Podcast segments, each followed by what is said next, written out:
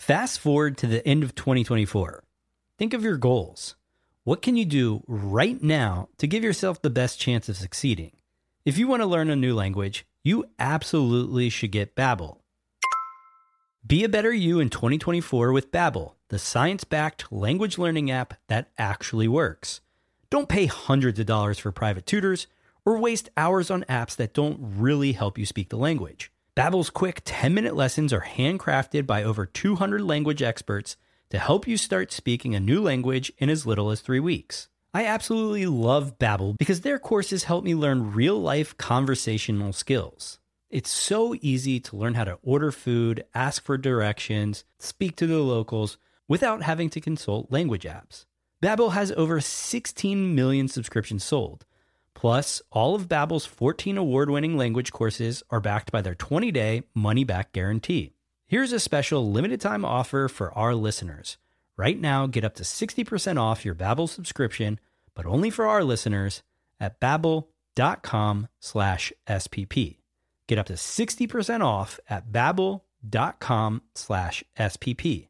That's spelled B-A-B-B-E-L dot com slash SPP. Rules and restrictions may apply. The podcast where we talk to smart people, but not necessarily done by smart people. That is an awesome question.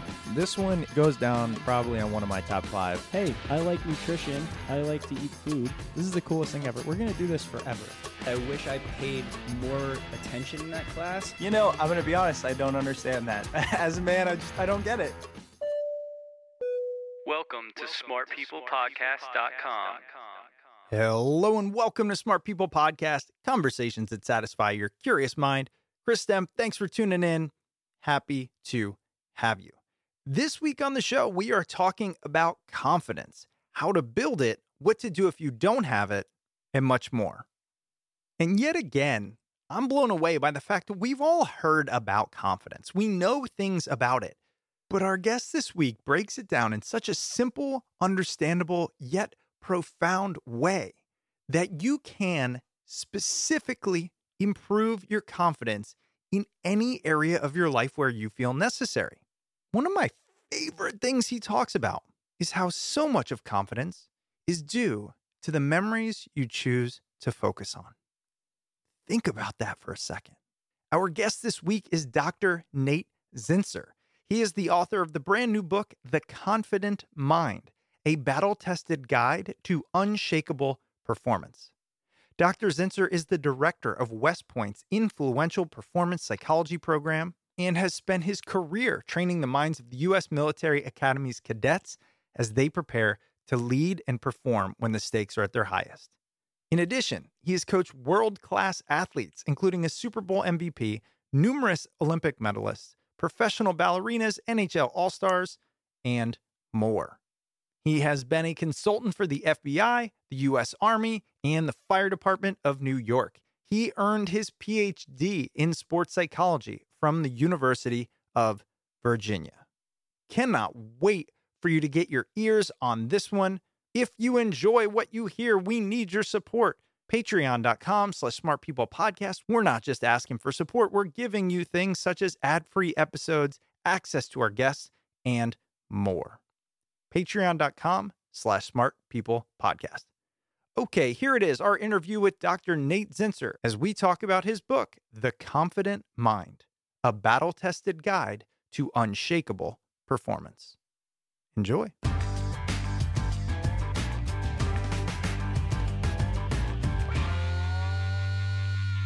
We're at a unique time right now. The Super Bowl just wrapped up last night. All right. I'm not sure when this episode will air, but as recording, it just ended. And I have to know how'd you feel about the outcome? As a sports, you know, enthusiast, psychologist, how'd you feel about it? Well, I would have liked to have seen the underdog win. Um, then yeah. that's just me. But it's very clear that the team that played the best football won the day. Um, they they got out front a little bit early then it looked very, very iffy right into the fourth quarter. Um, when Mr. Stafford threw that interception in the end zone, um, it really looked like we had a momentum shift, and momentum is huge um, in these team games. Um, but the Rams did what they needed to do late in the game, um, and importantly, they they played well enough to overcome their mistakes, and that is what you gotta do in a big game. You've got to play well enough between your mistakes to come out on top so that you know and, and the idea is that you just you don't beat yourself. You don't you don't do the things that get in your own way and you're to make some mistakes. I mean stafford's a really fine quarterback. He threw a, a most untimely interception. Yes um, he did. but he had to overcome that and that is just whole function of how effectively the guy thought in those minutes in that game you know, if we go back to the Bills and Chiefs game, you've each of them felt like they had one play left, and somehow most always pull it off.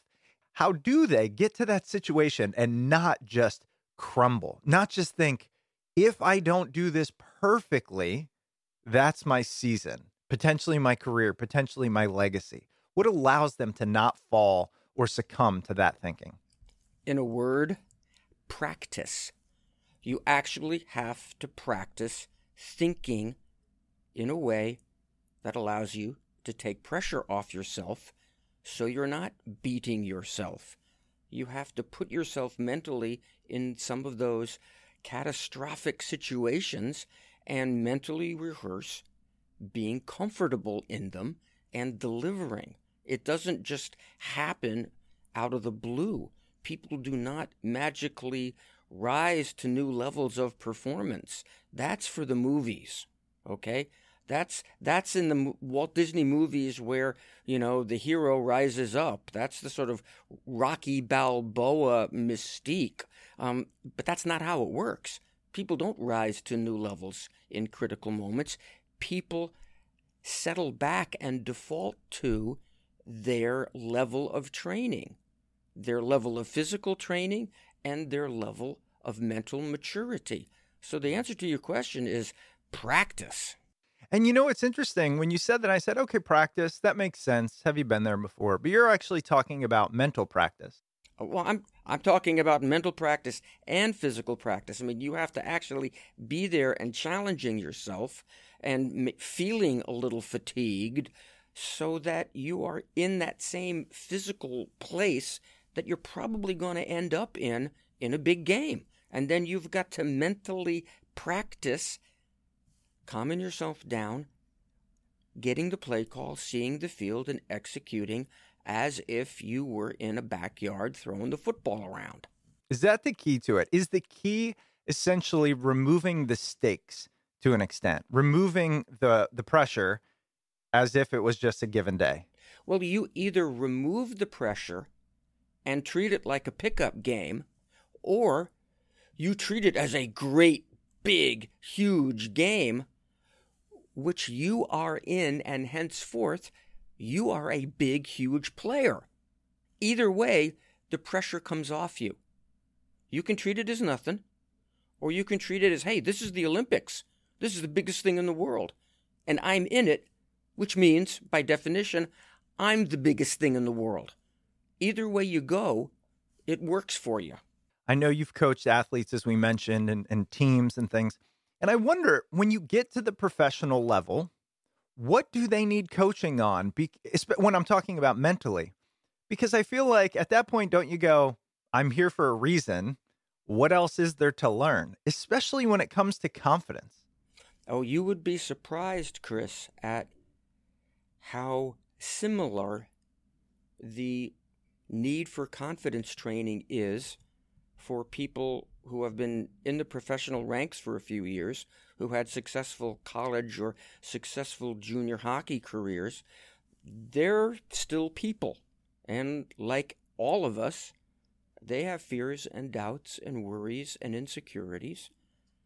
And the good ones acknowledge that and work at it and make their mental toughness a priority.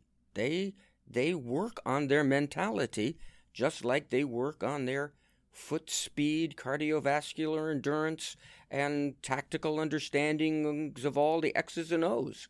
Well, and for those listening, going, great. Now let's learn about it. We are going to get into how do we build that. That is, of course, the purpose. It's the purpose of the book that we're here to talk about, The Confident Mind, a battle tested guide to unshakable performance. But of course, we got to get some background and we have to understand some things. So, right now, you're sitting at West Point. You teach at the U.S. Military Academy. There's actually a special division you're part of. Is that correct? On how to deal in pressure situations. I run a program of instruction in the key mental skills that lead to confidence despite setbacks, concentration amidst distractions, and composure during stress. And the cadet experience is stressful. These people are being trained to handle a lot of responsibility. These people are being trained to lead. Unfortunately, they have to be ready to lead in the ultimately stressful human situation ground combat, bullets flying. Um, at the same time, they are learning to be students. This is a curriculum comparable to a lot of Ivy League curricula. This is also a place where we have over 20 Division 1 athletic teams. So it's a lot of work, a lot of time, a lot of intensity, and I'm just trying to equip these young men and women with the tools that will allow them to flourish in those conditions we've been talking about athletes, and it makes sense. You say, look, you either treat it like you're in the backyard or you realize you're there for a reason. But underlying all that is things like, well, this isn't combat, or this isn't rocket science, or this isn't brain surgery. Those are the three we hear about most. In your case, it is that. It is life or death. How does this training differ when you're talking to somebody who might go in the battlefield where you have to say this is life and death, as opposed to it's an athlete who it might be their career, but it's not their life. The underlying understandings of how your thought process affects your mood, which affects your physical state, what your body does, which of course affects how you execute, that process applies whether we're talking about, you know, kicking a field goal to win the Army Navy football game or whether we are talking about communicating to your various fire teams when the bullets are actually um, in the air. You have to be in control with how you think about yourself. You have to be able to put yourself in a mood that allows you to be effective in your situation. So, yes, the conditions are vastly different, but so many of the underlying principles are the same. And because those principles are the same, it's more and more and more important to understand them and to apply them when indeed the bullets are flying. What is the number one thing you try to instill upon both athletes and those on the battlefield about training their mind? The number one principle is that it's a choice. You get to choose how you think and your responsibility to yourself as a performer and your responsibility to the team that you are either a member of or a leader of is to make sure that your thoughts about yourself, about your team members, about the situation that you're going into are consistent with the quality of performance that you want to have in that situation. And that principle applies wherever you are, you've got to be certain that you are clear headed, somewhat calm, even though your heart is pounding, your, the butterflies are turning over in your stomach, the adrenaline is flowing. It's your responsibility to be in control of yourself so that you can execute near the top of your ability, rather than having the situation dictate to your state of mind. You've got to be dictating to the situation. How much of your mindset is dependent on experience? Uh, a great deal. But it's a question of which aspects of your experience, which moments from your past are you identifying yourself with? Which moments from your past are you using as a sort of template for your future? We all have a vast stock of memories, but I think we have to be selective about them in terms of which ones we take most seriously, which ones we invest the most emotion into, because those are the memories that are going to sort of serve as a foundation or a platform for what we do in the present and into the future. Again, it's a choice. Wow. I got to tell you, that was one of the goosebump moments for me. I can imagine the most successful people have technically failed more than the least successful just because more attempts. We all know the Gretzky quotes and the Jordan quotes. I get that. But you're now making me wonder if a big differentiator is which moments the successful are choosing to remember as opposed to the unsuccessful. Oh, absolutely. Go ahead and ask Gretzky or Jordan or Babe Ruth if he was still alive. You know, when you think about yourself as a player, what memories flash into your mind?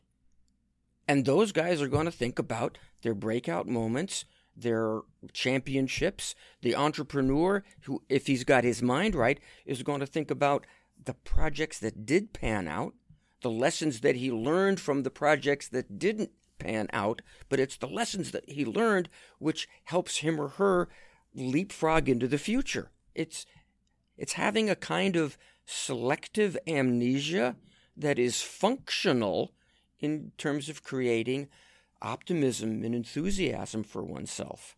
I don't think that point can be overstated. Oh, I, I really don't think don't. it can. Oh, I quite agree with you. I, I find myself overstating it every day, many times.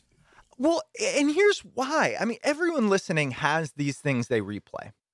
You know, there's two plays that come to mind when I think about my sports career, and one was when I was batting, and one was when I was fielding. And it just so happens I was an excellent fielder and a terrible hitter.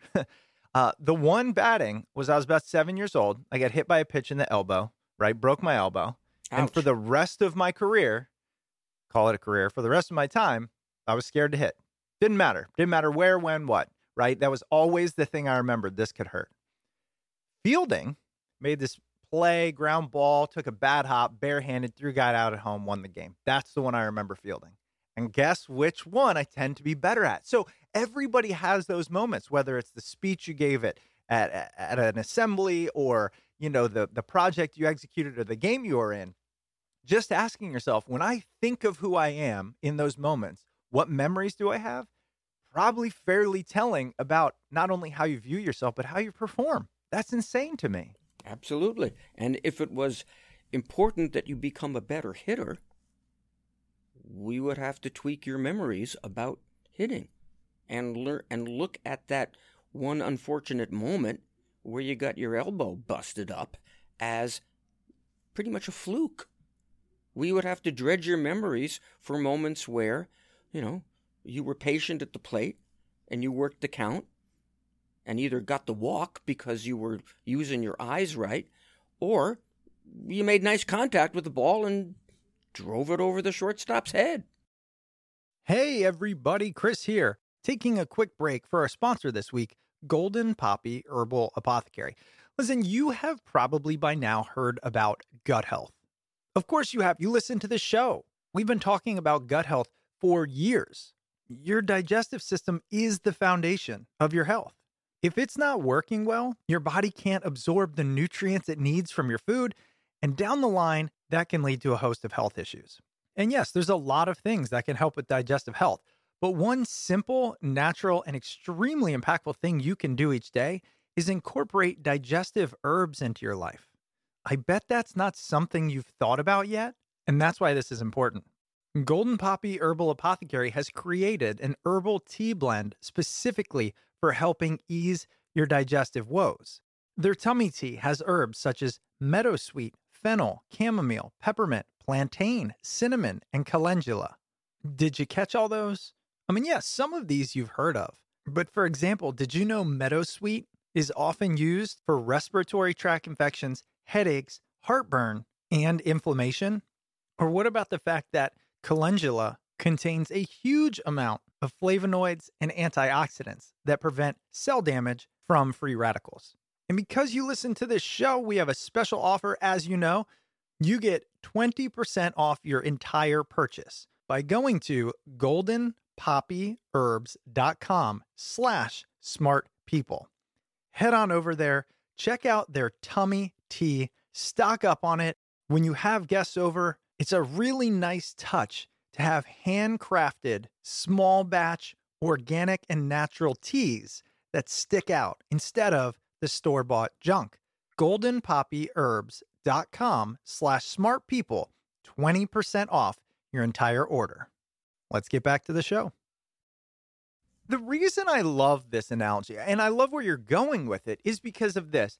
Too often, expert advice stops at generalities. And I can say that having talked to 400 experts.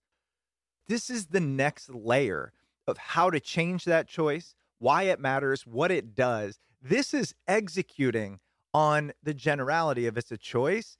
And that is what makes it work and makes it actionable. And that's why I love exactly what you're talking about here. Thank you. Let's go into this a little more. Let's take any example where you are working with somebody who is stuck in that rumination of negative outcomes, leading to fear, leading to behavior that comes from fear. How do you work on mindset? Like walk me through that process. If it were my, you know, 15-year-old self trying to be a better hitter, and and you say okay like you have this is what you're thinking of going up to the plate and in your head you know this is where we have to get chris how do you then do it well first i got to get chris a little bit out of his head out of the uh, perhaps long-standing habit of worrying about your performance uh, i just got to get you to be pardon the expression neutral you know let's just clear everything Let's just clear everything. Let's just clear everything. Okay, and now, what's important to pay attention to when you're at the plate? And you'd have your own answer to that question, whatever it is. I think we need to just practice mentally tuning into that. Can you feel your feet in the batter's box? Can you feel your hands on the bat? Can you feel the position of your stance? And now let's just watch a couple pitches come over the plate. Yeah, nice pitch right in the strike zone. Let's imagine one maybe low and away. Let's imagine one maybe high and tight and you got to lean back a little bit from it. But let's just let's just be clear and let's not expect anything. Let's not be thinking about anything. Let's just get to a state of just kind of passive receptivity as to what's going on. All right. Ah, okay.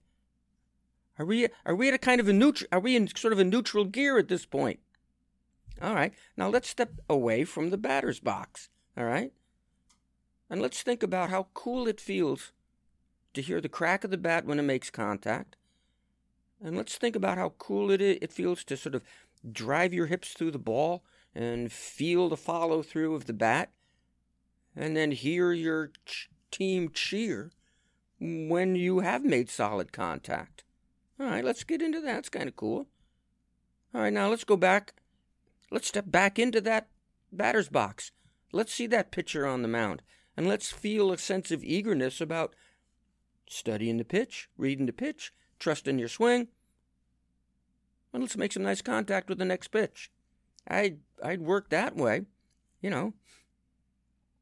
And probably in the same session, I'd make sure that there was some kind of memory in that 15 year old mind of yours about when you have made contact with the ball, about when you, when you have made good decisions at the plate.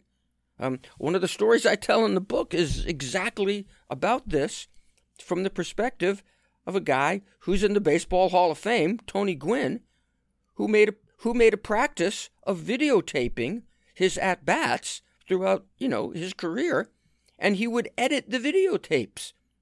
He'd put all the pitches where he made solid contact on, with the ball on in one video file. He'd take all the pitches where he made a good decision at the plate, whether to hold off or whether to go for a pitch. He'd put that in a separate file. And then he took the other ones where he made a bad decision, make that a separate file, and then delete it. Delete it because the last thing he wanted to do was remind himself and or, or watch himself on video. And as he put it In the article I cited, the last thing I want to do was watch myself looking like a fool swinging at somebody's curveball. It's that kind of memory that we're working with. I love that. All right. So, how does that then lead to better performance? You know, I think we can make assumptions, but what is it about just changing our perspective, changing our belief that actually leads to physical outcomes? Because changing the way you think literally changes your brain and your nervous system. I mean, I'm sure most of your listeners have heard the term neuroplasticity, referring to the fact that that big hunk of gray matter between your ears and all the gray matter that's going down the middle of your spinal cord and all those neural circuits that extend from your spinal cord out to your to the tips of your toes etc that that communication system and that hard drive that sends messages out through the communication system is ridiculously malleable. You can change it. You change it through experience. You also change it through intention. You can build different and more effective neural circuitry through repeated thoughts.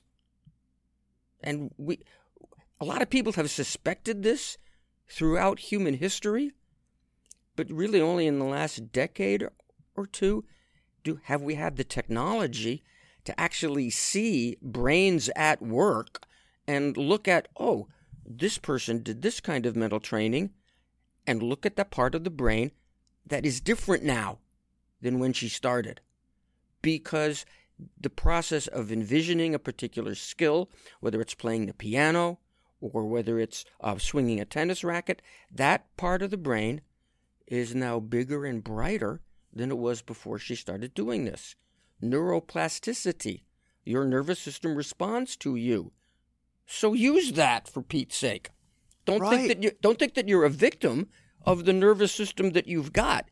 You may have the nervous system that you have based upon your past experience, but at the moment, the nervous system you've got is a predictor, a forcing function on your future. Is it fair then to simplify it to this idea, which is if you remember the times when you had positive outcomes in whichever endeavor you're in, and you think through those, you focus on those, you concentrate on those, and you practice those, then you are likely to build the neuropathways the physiology that led to those outcomes, which therefore give you a better chance of achieving them. So the mind really is trying to do its best to replicate whatever outcome you're thinking of. And that's what leads to performance. Is that fair? That that's a fair statement. That is a fair assessment of what goes on. You tend to get what you think most about. You tend to get what you think most about and what you think about with the greatest degree of emotional content.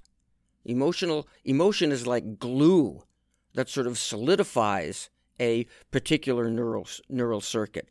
So make sure that you are injecting emotion and allowing yourself to feel a little bit of excitement even over small improvements if indeed you want more of those small improvements. Sure.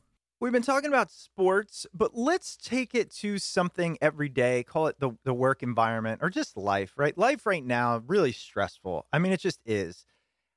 Let's imagine you're at work or something where the emotions feel so vivid and so distracting and so immense that in that moment, when people say, you can choose your thoughts here, you've done this before, it's not that big a deal one, you want to knock them out. But then two, it feels like there is no choice. How do you get out of that to then make better decisions? Slowly and carefully, you know? It when when someone says to you, "Oh, it's no big deal, just change your mind." I would say, "Hey, it is a great big deal to change your mind. Do your level damnedest at it.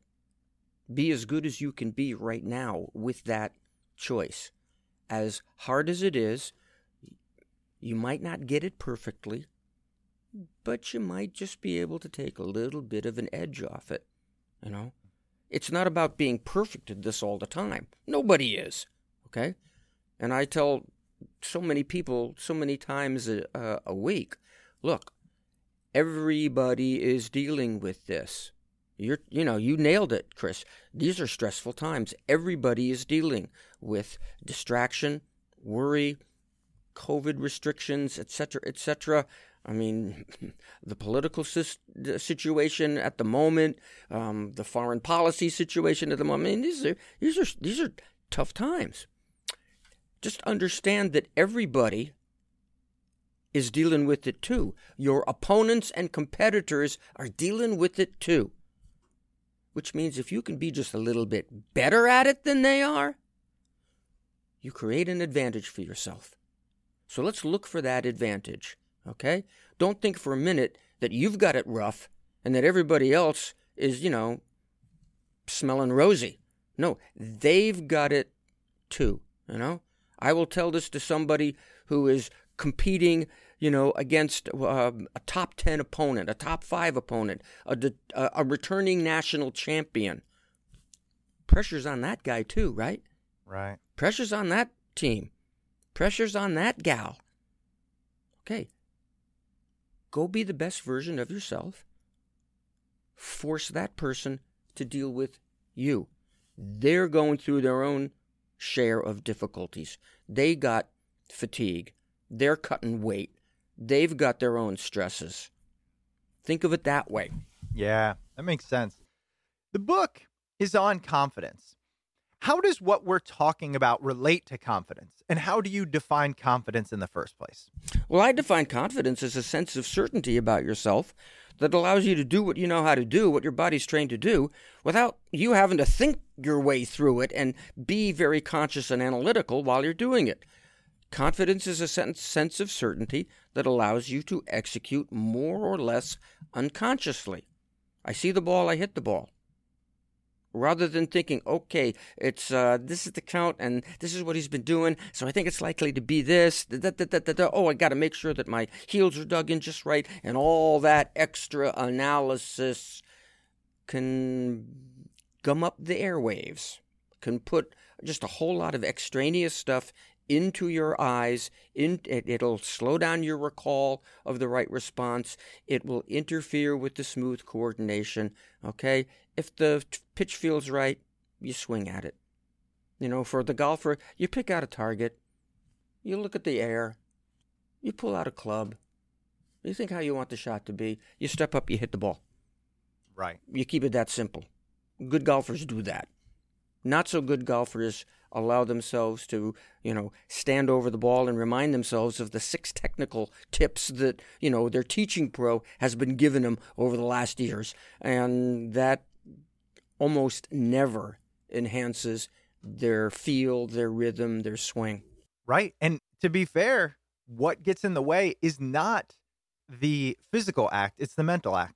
That's what is just being driven home aside from things like practice and experience, which we know and we just covered, is there anything in early childhood, in the way we're raised, in our socioeconomics, in our race, gender, that impacts confidence despite the other things we discussed action, experience, practice, things like that?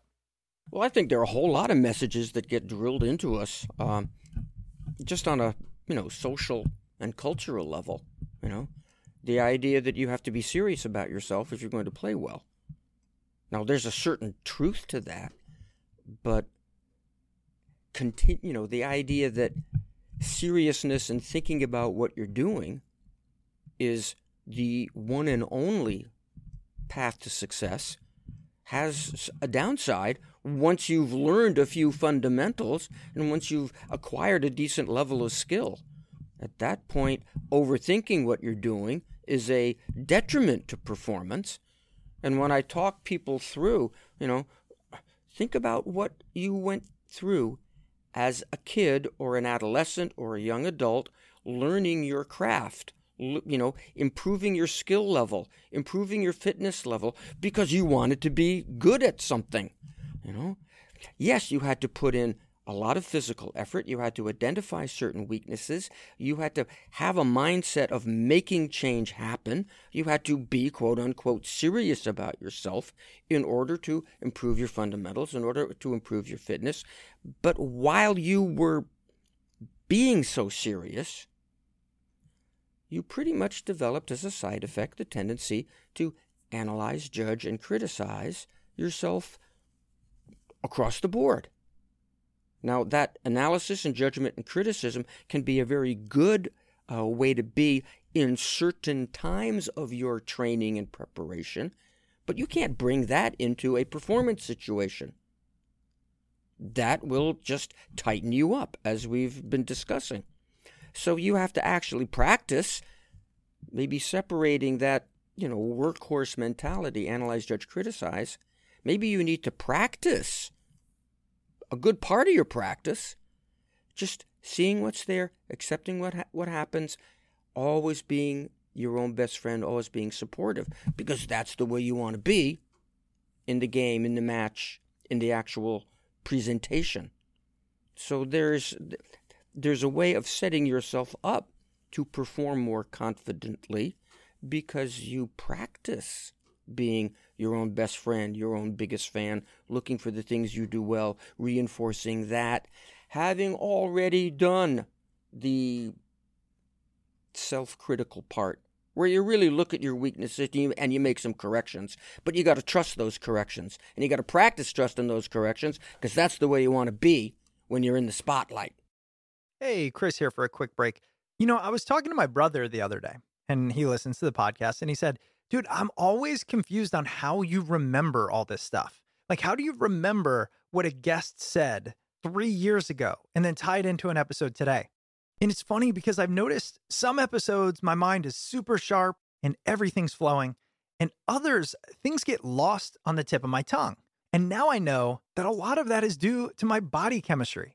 And the reason I know that is because when I take the NeuroFuel supplement, I don't lose words on the tip of my tongue.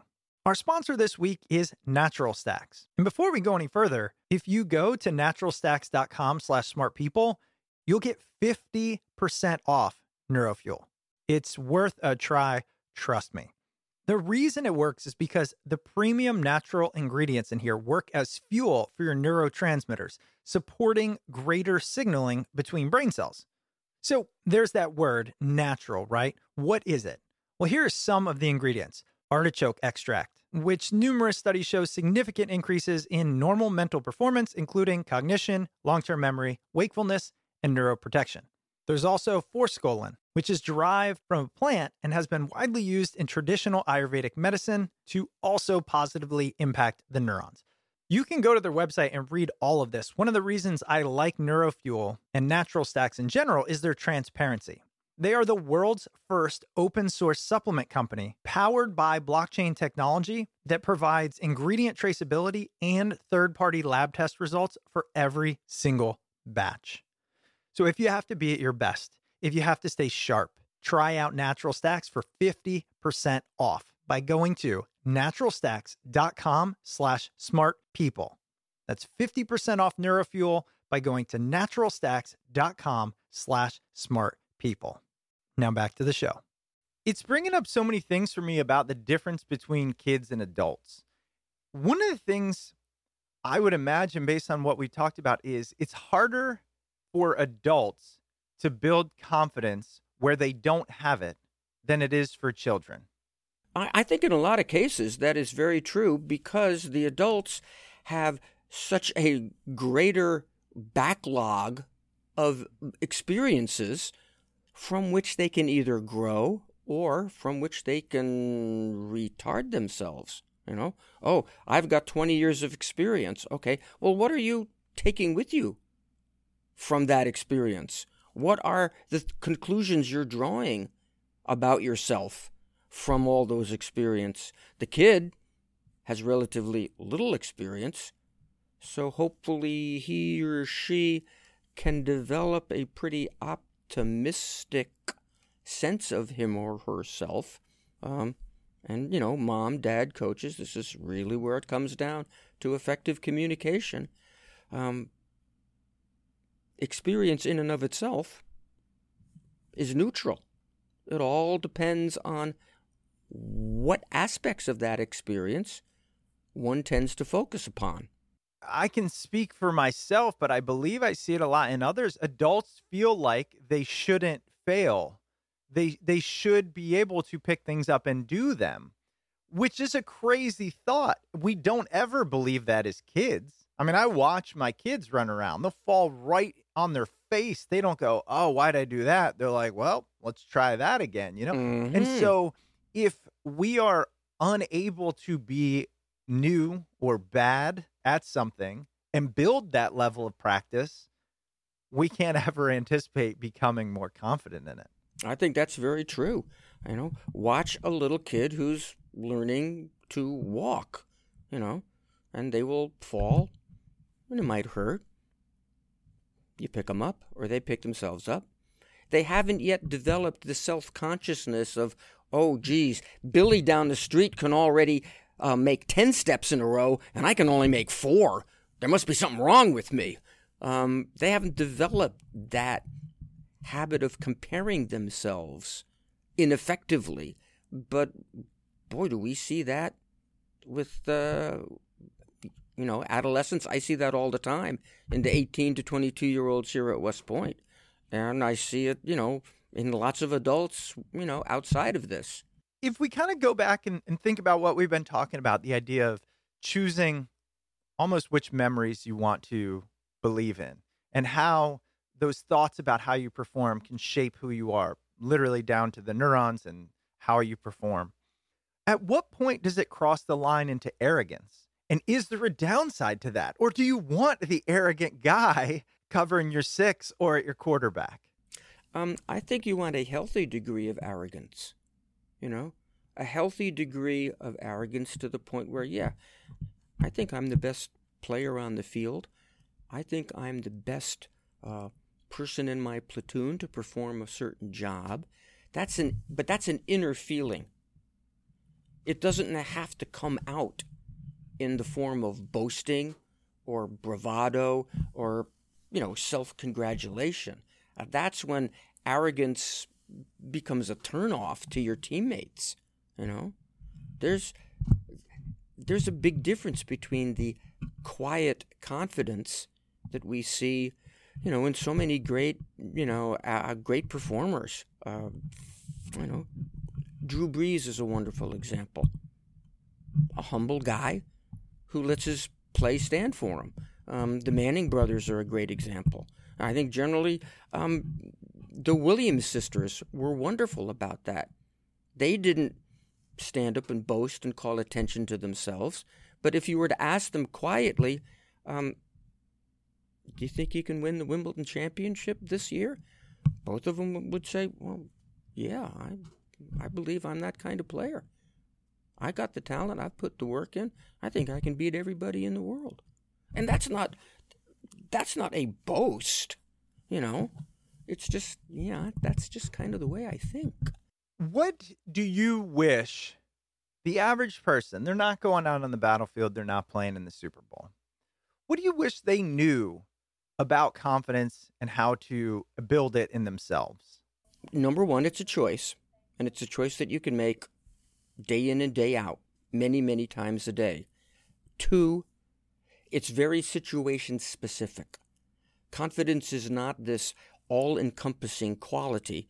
Once you have it in this part of your life, you're going to have it across the board. No, confidence is very situation specific. The good news is that you can develop it for any specific part of your life or a, mul- a multiple parts of your life. You can develop it for any, every, anything. And third, that it's not a one time dramatic fix that suddenly transforms you from a nervous Nellie to, you know, confident Charlie. It's not a one time thing. There's no uh, fairy godmother who's going to sprinkle you with pixie dust and transform you into, you know, a winning machine. It's an ongoing daily, even hourly process. And if you're willing to look at it that way, you have the opportunity to set yourself up for considerable success. As one West Point cadet put it, um, l- late in his cadet career, when he finally realized these things you know, for himself, he said, you know, the whole process of self confidence is an ongoing war of attrition. There's no decisive victory that you can win which ends the war. There's no, the way I, you know, th- there's no atomic bomb that you can drop on the enemy that ends. They surrender, never going to come back. We kind of live with some some of us with those long historical memories. No, the idea that it's an ongoing process. Don't let that scare you. As I've said before, everybody else is facing that ongoing process too. Right. Let's just see how good you can get at it. So if you can understand that it's a choice, that it's very specific and you can make it work for you, but you're going to have to be in it for the long game. Those are three things that I hope your listeners can take away. I can't help but to wonder because I'm going, if it's this, why aren't we better at it? And there's two things that are jumping out to me, aside from, I think, our natural predisposition to overweight the negative. Evolutionarily, we're more weighted to say what can kill us than what can be the best thing on the planet. So that takes practice. But what about the things that are new? You know, I've got, I'm in a new role, new job, I got a new deliverable. I've never done it before. I don't have anything to draw on. I'm probably going to be bad, and therefore I don't have confidence. What do I do then? I think you got to look at yourself in the mirror and saying, why do I think it's probably going to be bad? Why don't I give myself at least as many constructive, energizing visions of the future as I do for those visions of myself falling flat on my face. Why don't I see if I can at least get those to be 50 50? You know? It's funny when you talk, you know, envisioning to people, people say, oh, yeah, I'm not good at visualizing. Nine times out of ten, they're really good at visualizing. They're just good at visualizing all the wrong stuff. Uh, it's kind of funny, you know? Yeah. You're, you're right that we should acknowledge a certain negativity bias in human beings. You know, we spent the vast majority of our history living in rather uncertain environmental conditions. You know, so we developed neural pathways that emphasize pessimism. But we also survived in those uncertain environments through cooperation so there are indeed neural pathways devoted to optimism in our brains. We can exercise both of them. I, it makes me think that the difference between confidence and self doubt comes down to simply the thoughts we tell ourselves. Absolutely. The thoughts we tell ourselves about our past, the thoughts we tell ourselves about ourselves in the moment, and the thoughts we tell ourselves about various, as of yet, non experienced futures. What I can't get over, and you're the perfect person to ask this, is all of that makes sense if it's not going to kill us. but when it could kill you, when your brain is screaming, don't run towards the bullets, don't jump on that grenade or whatever. I horrible with these analogies because I've never been in that situation. So I'm asking the experts. How do you change the hardwired human regard for life when the only choice is you better do it or it's probably a worse outcome? How do you do it on the battlefield? Well, you don't just do it on the battlefield. You have to practice. You have to practice being in the moment reacting effectively to a, a battlefield situation or a, a, a simulation for, for an athlete, you have to practice being in highly competitive, highly charged moments and making good choices. And again, as I've said, you being in control of the situation. You know, there are some things that you are never that you can't simulate, but you got to do as good a job as possible at simulating what you can. You know, I, uh, I I ask people to imagine all kinds of things that could go wrong in the Olympic trials. Right. Formulate a response to those things that could go wrong. Have a plan B, plan C, plan D, plan E in your back pocket in case circumstance B shows up, circumstance C, circumstance D, and that gives you a sense of okay, a lot of things could go wrong, but here's how I'm going to handle that one. Here's how I'm going to handle that one. Here's how I'm going to handle that one. And this is part of your overall mental preparation. Um, I've done that with a few folks. And then they've actually gone to the Olympic trials and had the weirdest things happen to them.